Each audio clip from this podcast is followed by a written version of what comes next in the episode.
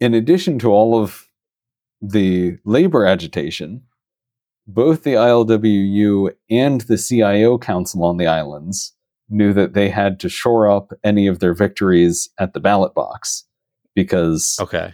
uh, politics on the island were just totally run by the Big Five. Um, Okay. Yeah.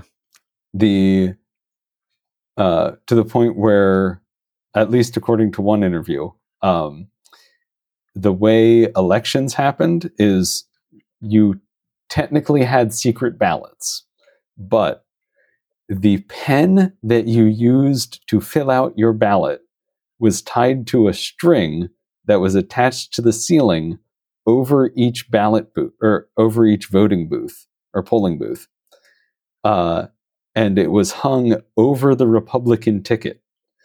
So if they saw that string move to the right, they knew you weren't voting Republican. Oh my uh, god. And all of, and there were always like foremen or informants watching these, and then you'd get harassed about that afterwards. That's the silliest thing I've ever heard.